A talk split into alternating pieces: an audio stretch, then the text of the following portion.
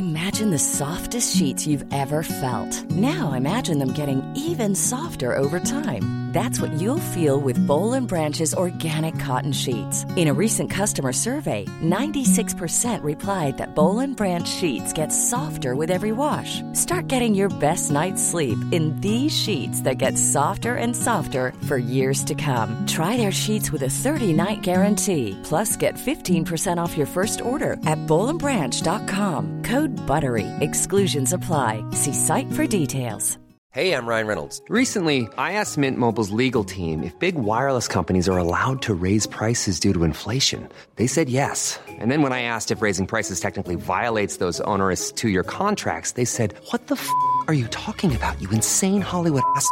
So to recap, we're cutting the price of Mint Unlimited from $30 a month to just $15 a month. Give it a try at mintmobile.com slash switch. $45 upfront for three months plus taxes and fees. Promo rate for new customers for limited time. Unlimited more than 40 gigabytes per month. Slows. Full terms at mintmobile.com.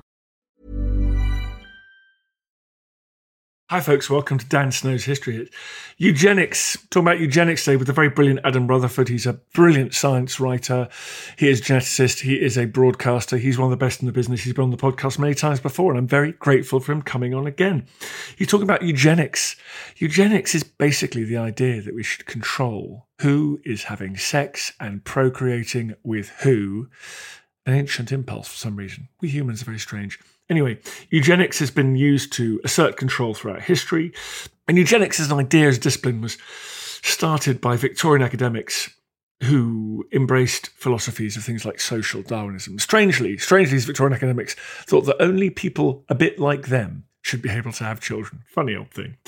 These ideas were incorporated into local and national law in various countries, and they were certainly embraced by politicians and thinkers across the world. Famously, infamously, the Nazis made eugenics a cornerstone of their ideology, culminating in the Holocaust, but involving the mass sterilization of unfit, quote unquote, people, and the murder of people who were mentally and physically disabled, who also didn't fit with Hitler's idea of a pure, superior race of Aryans.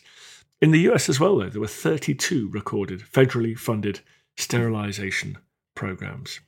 So, we're going to talk about all that kind of stuff with Adam Rutherford now. It is very interesting indeed. It was a great treat to have him back on. You can hear more from Adam Rutherford. You can watch interviews he's done or programs he's taken part in on History Hit TV.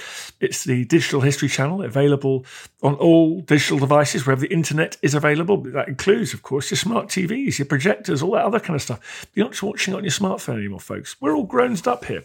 We're available on telly, all sorts of different channels.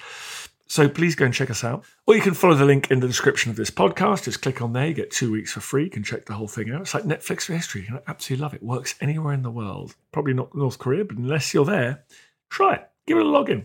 Tap that little old link with your thumb. See what happens. In the meantime, though, here is Adam Rutherford. Enjoy. Adam, thank you very much for coming back on the podcast. You've been on loads of times. I'm very grateful. Well, it's always a pleasure to talk to you, Dan. I, I, can't remember the last time it was. Must have been talking about race a couple of years ago. I think we're talking about race, and then uh, you know, since then you pick your topics very cleverly, buddy, because um, they're very current, and you're always in the thick of it. You're always in the swing of it in the media and in, on the social media. It's exciting. You're writing about stuff people are talking about and arguing about. Yeah, I guess so. I don't pick it for those reasons. I pick these things because I think they're interesting, and then I think I've been lucky multiple times by sort of slightly anticipating global events. I was about, you know, three months Yay, earlier. the return of ethno nationalism. Yay, lucky lucky Adam that we're now living in a world where where white nationalism is back. That's so good. Yeah, oh, this is terrible, isn't it? uh, but listen, speaking of which, eugenics. Yeah. First of all, dude, what is eugenics? Well, it's a good question. It's not easy to answer that, but it is the formalization of something which I argue has been a perpetual aspect of human civilization for the last several thousand years, which is our attempts to control reproduction. So the interface of biology and society and trying to control who lives, who dies, trying to purify races, trying to reduce suffering and enhance good qualities in populations. And one of the things that I lecture about, and I've been talking about for a while now, and is where the book starts, is that this is something that Plato describes in Republic, and Plutarch describes when talking about the Spartans, and Seneca talks about it in Rome.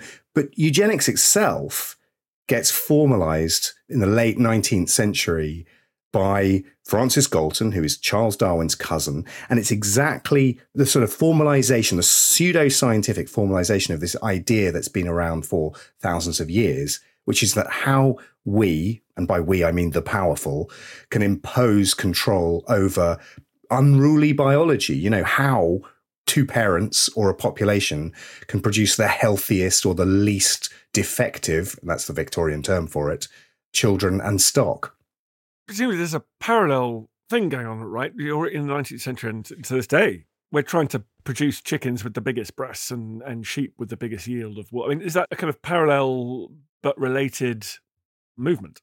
Yeah. And in fact, agriculture has been an analogy for eugenics and for breeding humans since republic since Plato's talking about it. And then when it becomes formalized in this sort of pseudo-scientific ideology in the late 19th century, farming and specifically broiler chickens and, you know, big beefy Holsteins, they're used as examples. But people say, you know, the founders of this whole movement say we can breed animals. So therefore, now that Darwin showed that humans are animals and they are not immutable, then why shouldn't we also breed humans?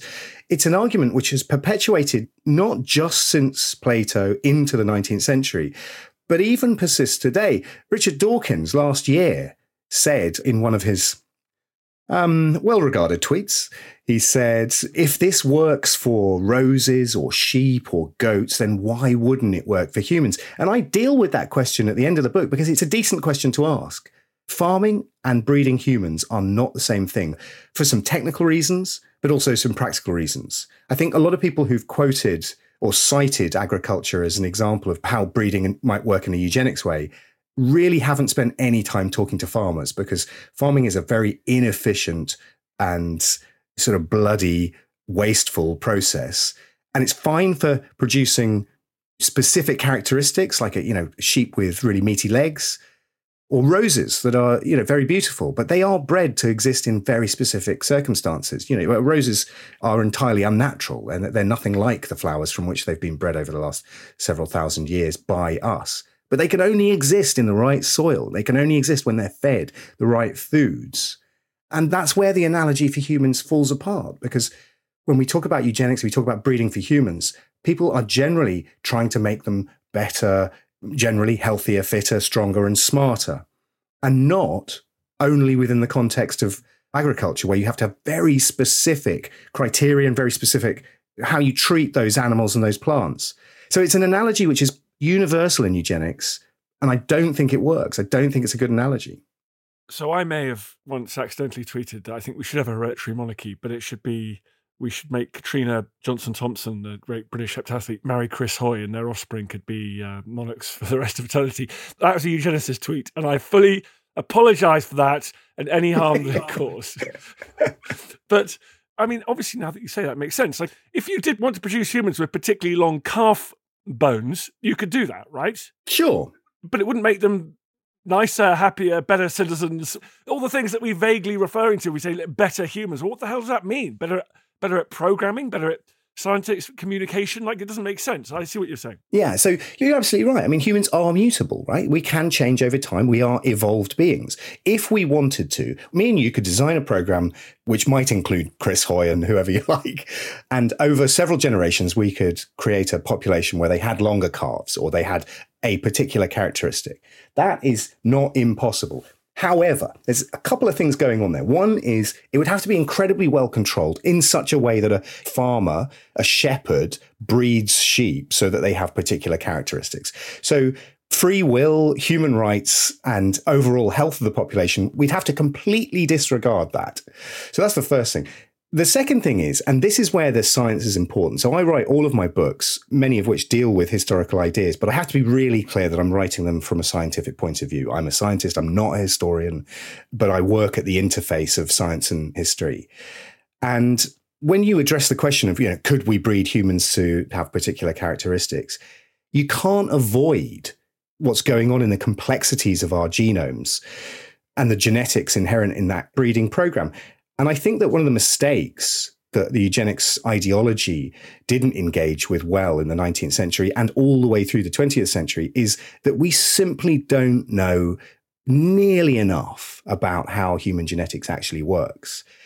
And so what we don't know is if you were breeding, you know, Chris Hoy with Dina Asher Smith or whatever for particular characteristics, what you're breeding into the next population, you don't know what you're also also breeding into or breeding out. So you might be selecting for a particular characteristic, but you might be selecting against other desirable characteristics or indeed breeding in other undesirable characteristics. So for example, you know, we know that IQ or various measures of intelligence also positively correlate with anorexia or ADHD or bipolar disorder. So we could definitely breed humans to be more cleverer if we wanted to do that and we were going to set ethics aside. But we'd also be breeding in a bunch of stuff that you definitely don't want your children to have as well. So the whole thing is a busted flush, and it always was. But it was so attractive as an idea in the 19th century and then into the 20th century, and indeed today, that I think a bunch of people who really don't know enough about genetics were just, you know, bewitched by the politics of it. I just really hope so Chris Hoy is not listening to this podcast where we are discussing. Chris, are you numerate? What is your linguistic aptitude? Anyway, spatial awareness, Hoy. Okay, anyway. he just so has to write in a straight line. It's not that difficult. Okay. I, I'll be over his lawyers. Listen, to Chris, I love you, man. Um, so what characteristics were these bonkers Victorians privileging? Almost exclusively intelligence. As measured, like how? By being white and male, sort of just yes. knowing about Latin. Absolutely that. And, you know, we're the byproducts of the same system that generated this sort of power hegemony where eugenics comes from. They all follow exactly the same pattern. They all come from upper middle class families. They're all men at least in the late 19th, the first wave feminism does join in the eugenics program in the 1910s and 20s, but that's a slightly different story. They all go to the top public schools. They're either Eton or Harrow or King Edward's Birmingham is Francis Galton. And then they go off to Oxbridge, where they all read maths with classics. Now, I'm not saying this in a sort of, you know, anti-public school or class warrior type way. I just think that there is something relevant about the way education was structured in those days.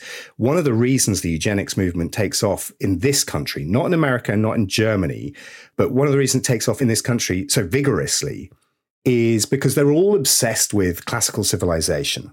Francis Galton and all of the other protagonists, and Winston Churchill, who was one of the main eugenicists of the early 20th, They've all read Gibbon, or at least I think they've probably read the title of Gibbon.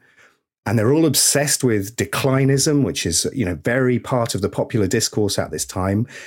They all regard Greek civilization and secondarily Roman civilization as the pinnacle of what humans can achieve. And then they go off and do maths. So you've got this huge classical basis which fetishizes Rome and Greece with a very simplistic and 19th century understanding of you know the concept of the fall of Rome, which I think is mostly derived from a very superficial reading of Gibbon. They work out all of these sort of mathematical and statistical means of changing the current society in order to model what happened in Rome and particularly to prevent what they perceive happened in Rome and they perceive is happening in Western civilization right now in the 19th and early 20th century, which is that the ruling classes are becoming decadent. They're not having enough children. The working classes are becoming more visible with the urbanization and the repeal of poor laws. And they are having too many babies. And soon the ruling classes will be swamped by underclasses, by poverty, by criminality, by undesirable people, combined with, you know, this is a time of great immigration from the colonies into Britain. And this is a more significant idea in America. So basically, the undesirables are having too many children and we're not having enough. And this is how we need to fix it. You listen to Dan Snow's history. We're talking about eugenics. More coming up. Ancient history fans, this is our moment. Over on the Ancients podcast, twice every week, we release new episodes covering topics dedicated to our distant past.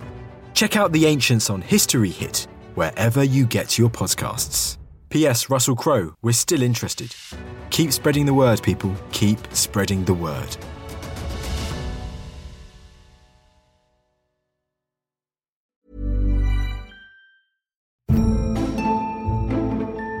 American politics are all struggle and strategy, passion and persuasion, and so much scandal. And they always have been. I'm Don Wildman, and on American History Hit, we're delving into Alexander Hamilton, whose bio was big enough for Broadway. From war to women and a dueling death to boot, Hamilton is a fundamental chapter of the American tale. Join me and a cast of worldly experts to meet the real Alexander Hamilton on American History Hit, wherever you get your podcasts. There's never been a faster or easier way to start your weight loss journey than with PlushCare. PlushCare accepts most insurance plans and gives you online access to board-certified physicians who can prescribe FDA-approved weight loss medications like Wegovy and Zepbound for those who qualify. Take charge of your health and speak with a board-certified physician about a weight loss plan that's right for you. Get started today at plushcare.com slash weight loss. That's plushcare.com slash weight loss. plushcare.com slash weight loss. Hold up. What was that? Boring. No flavor. That was as bad as those leftovers you ate all week. Keke Palmer here, and it's time to say hello to something fresh and guilt-free. Hello Fresh. Jazz up dinner with pecan-crusted chicken or garlic butter shrimp scampi. Now that's music to my mouth. Hello Fresh. Let's get this dinner party started. Discover all the delicious possibilities at hellofresh.com.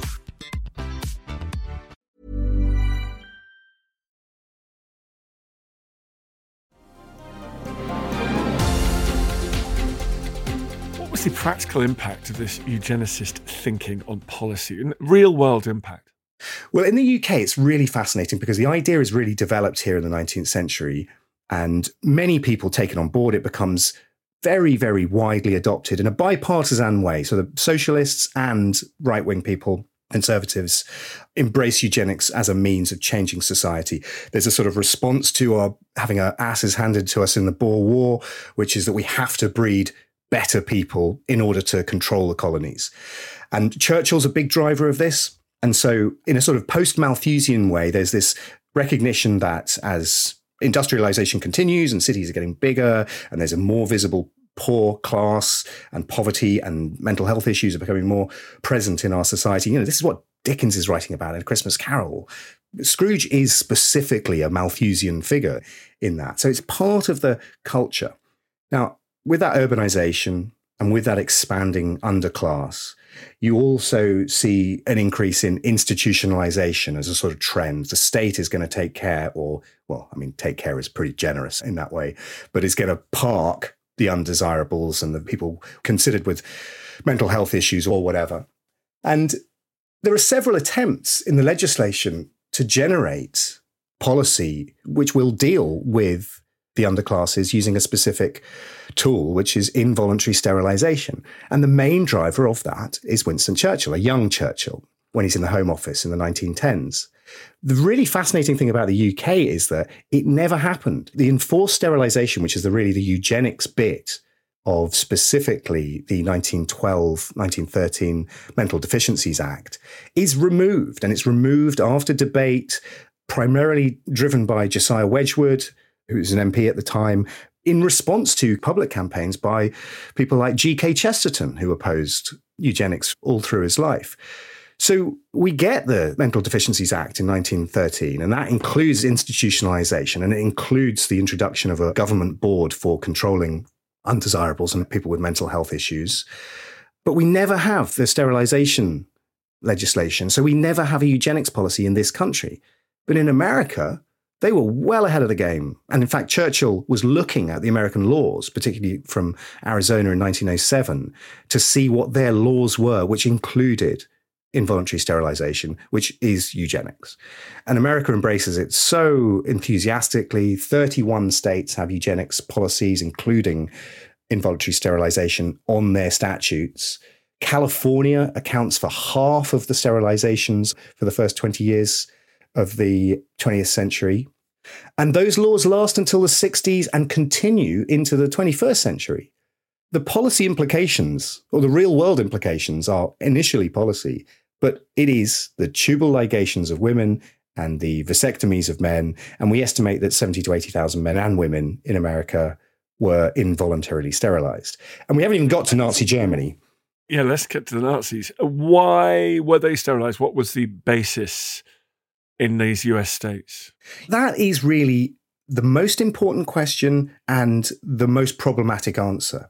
Because the trouble with the whole eugenics movement from its inception in the late 1880s is that it starts as a sort of positive thing. We want to encourage the best people to breed with the other best people, and therefore we can move society in a positive direction. But the thing is, you can't rank people without having some people at the top and some people at the bottom. So you get positive eugenics immediately coupled with very illiberal views, which are sometimes called dysgenics, but it's negative eugenics. It's selecting people at the, away at the bottom. Now, the initial classes are very sort of pseudo psychiatric or pseudo scientific definitions like terms that we now regard as sort of generic insults as part of our language, you know, imbecile, idiot, moron. These are all words that carry specific psychiatric diagnoses which qualify people for eugenic sterilization in the 19th and early 20th century. But they're very vague, right? You know, we're talking about feeble mindedness as a concept which lasts for you know 40 or 50 years as a clinical diagnosis but they're so vague and they sort of mutate over time they go from here's a specific characteristic such as epilepsy congenital epilepsy or alcoholism but both categories that were specifically targeted by eugenics policies and then it becomes well you know slavs or the irish or sex workers or iterant criminals or just poor people. And so the categories go from being this very loose pseudoscientific or pseudopsychiatric diagnosis to, well, over the space of, I don't mean to sound melodramatic about it, but over the space of 30 or 40 years, it goes from those clinical diagnoses to the Irish, right? We need to sterilize the Irish in London because they're having too many babies. That was Marie Stopes's view. That's why she embraced reproductive autonomy of women so vigorously. And then 10 years after that, in Germany, it's the Roma, it's Slavs. Really interestingly, the eugenicists in Germany were not anti Semitic in their original guise. It was the rise of the Third Reich, it was Hitler's anti Semitism that they felt that they had to adopt anti Semitism as part of their eugenics policies in order that the broader eugenics policies would be enacted. And the only way that they could do that was getting on board with Nazism. So initially in Germany, you've got eugenicists who think that the Nordic people or Aryan people should breed with Jews because Jewish people are so successful in the various things that they think are important. But by the 1930s, the anti Semitism becomes absolutely dominant in the eugenics programs of the Nazis. So, this key problem is who are we talking about? Who are the undesirables? Who are the defectives? These are all the contemporary terms.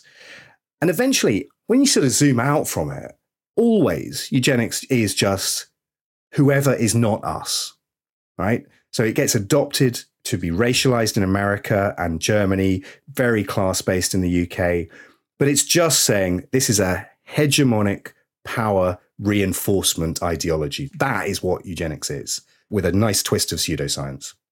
Is it fair to say that the German state sterilization program, in fact, I guess the euthanasia program of the Nazis, is the darkest chapter of the eugenics movement?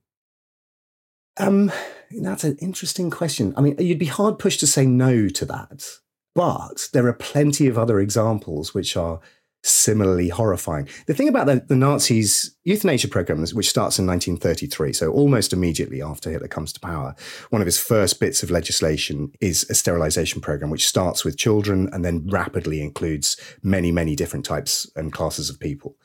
The shocking thing is the relationship between the Nazi eugenics and euthanasia programs and the Americans. So the Nazis were not only heavily and specifically influenced by legislation in the States, US organizations funded the research into eugenics and euthanasia programs throughout the 1930s in Berlin.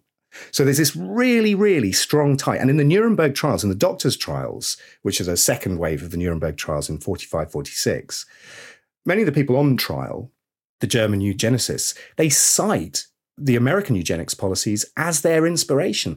One particular set of, well, it was sort of a, a, legal statute guideline, which was written by a chap called Harry Laughlin in 1920.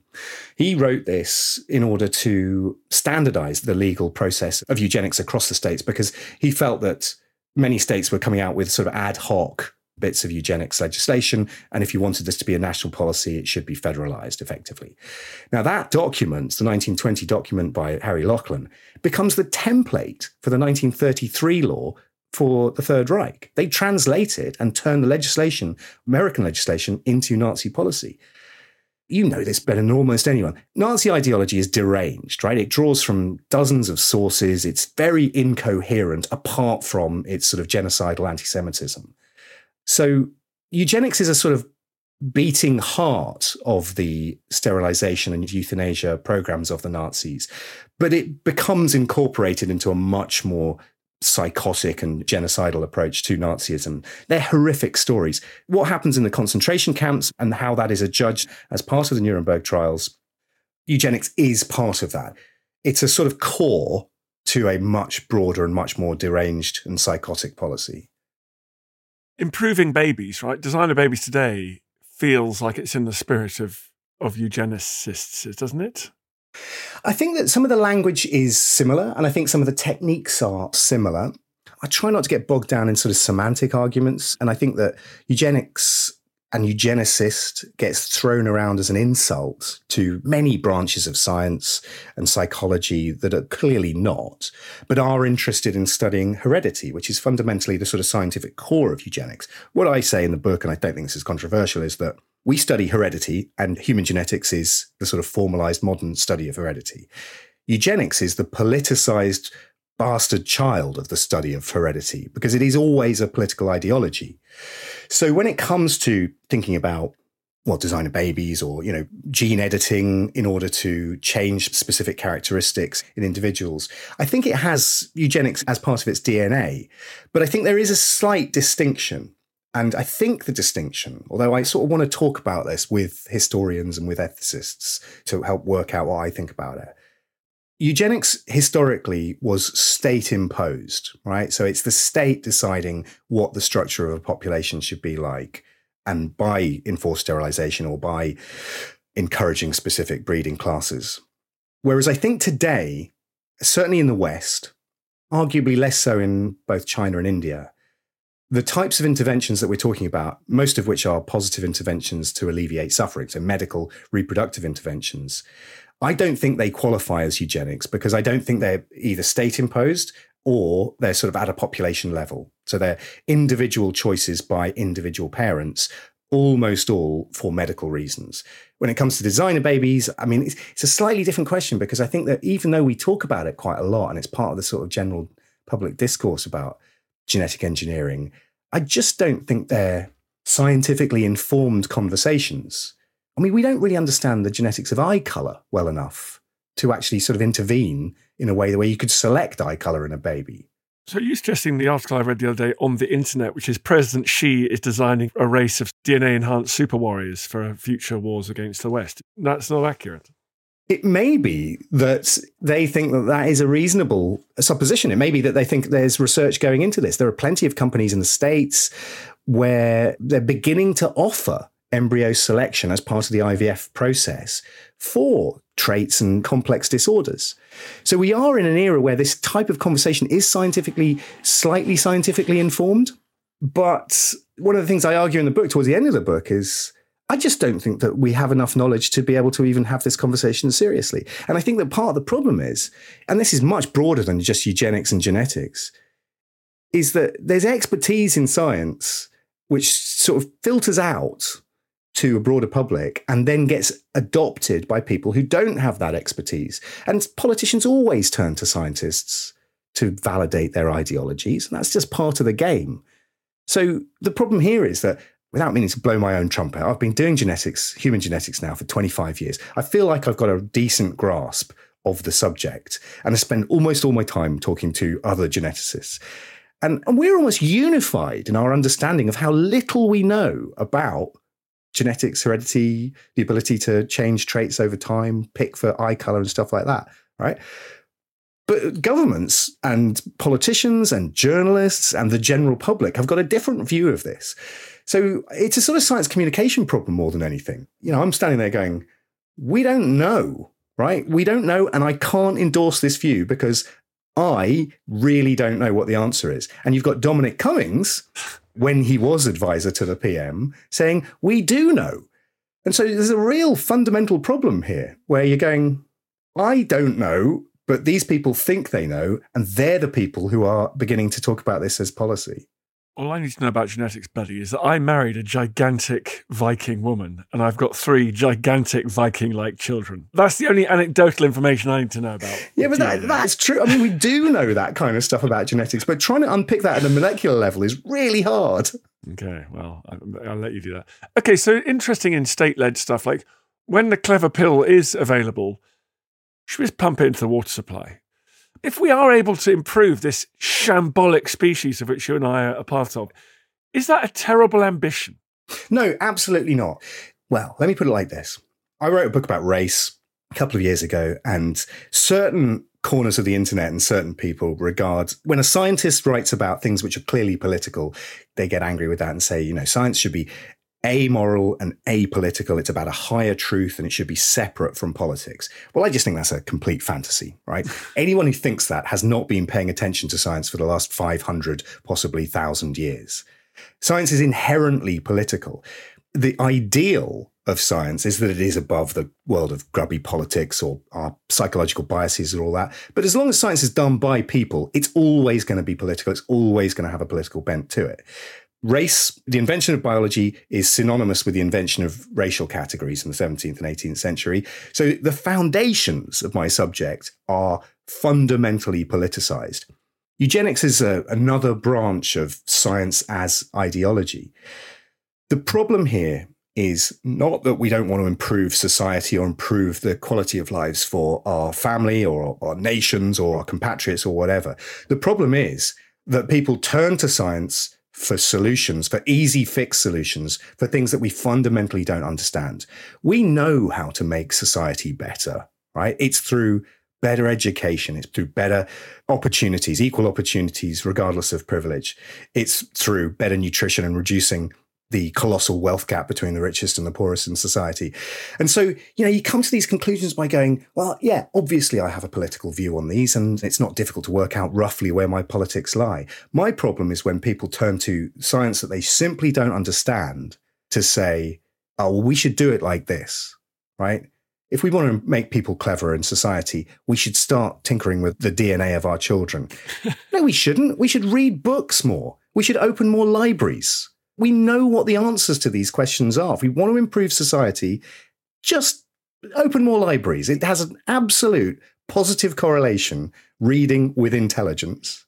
We don't need to mess around with DNA, but that's what the eugenics movement was always about. It was looking for biological solutions to things that are actually achievable through cultural means. I agree with you. I'll tell you why. Because my kids showed no natural aptitude for anything, and I read them. I read them every single goddamn day for the first five years of their life, and now they're pretty smart. Yeah, there you go. There is a, a correlation between the meterage of books that people have in their houses yeah, yeah. and academic attainment. And you're sitting in front of an excellent corner bookshelf there. And I've got you know some some of my books to my right there. If people read more, kids would be smarter. This stuff is not rocket science. Absolutely. Well, listen, Adam, thanks so much. I feel like I know about eugenics now. And what's the book called? It's called Control. I wanted to have a simple, powerful Joy Division related title, which is about our attempts to control the unruly biology. Thank you very much, Adam Rutherford, for coming on to this pod. Thanks, Dan. This is not how I thought it was going to go. Chris Hoy was much more present than I planned. Love it. I feel the hand of history upon our shoulders. All this tradition of ours, our school history, our songs, this part of the history of our country, all were gone and finished. Thanks, folks, for listening to this episode of Dan Snow's History. As I say all the time, I love doing these podcasts. They are the best thing I do professionally. I feel very lucky to have you listening to them. If you fancied giving them a rating and review, obviously the best rating and review possible would be ideal. It makes a big difference to us. I know it's a pain, but we'd really, really be grateful. And if you want to listen to the other podcasts in our ever increasing stable, don't forget we've got Suzannah Lipscomb with Not Just the Tudors, that's flying high in the charts. We've got our medieval podcast, Gone Medieval, with the brilliant Matt Lewis and Kat Jarman. We've got The Ancients with our very own Tristan Hughes. And we've got Warfare as well, dealing with all things military. Please go and check those out wherever you get your pods. Ever catch yourself eating the same flavorless dinner three days in a row? Dreaming of something better? Well, HelloFresh is your guilt free dream come true, baby. It's me, Keke Palmer. Let's wake up those taste buds with hot, juicy pecan crusted chicken or garlic butter shrimp scampi. Mm. Hello Fresh. Stop dreaming of all the delicious possibilities and dig in at HelloFresh.com. Let's get this dinner party started.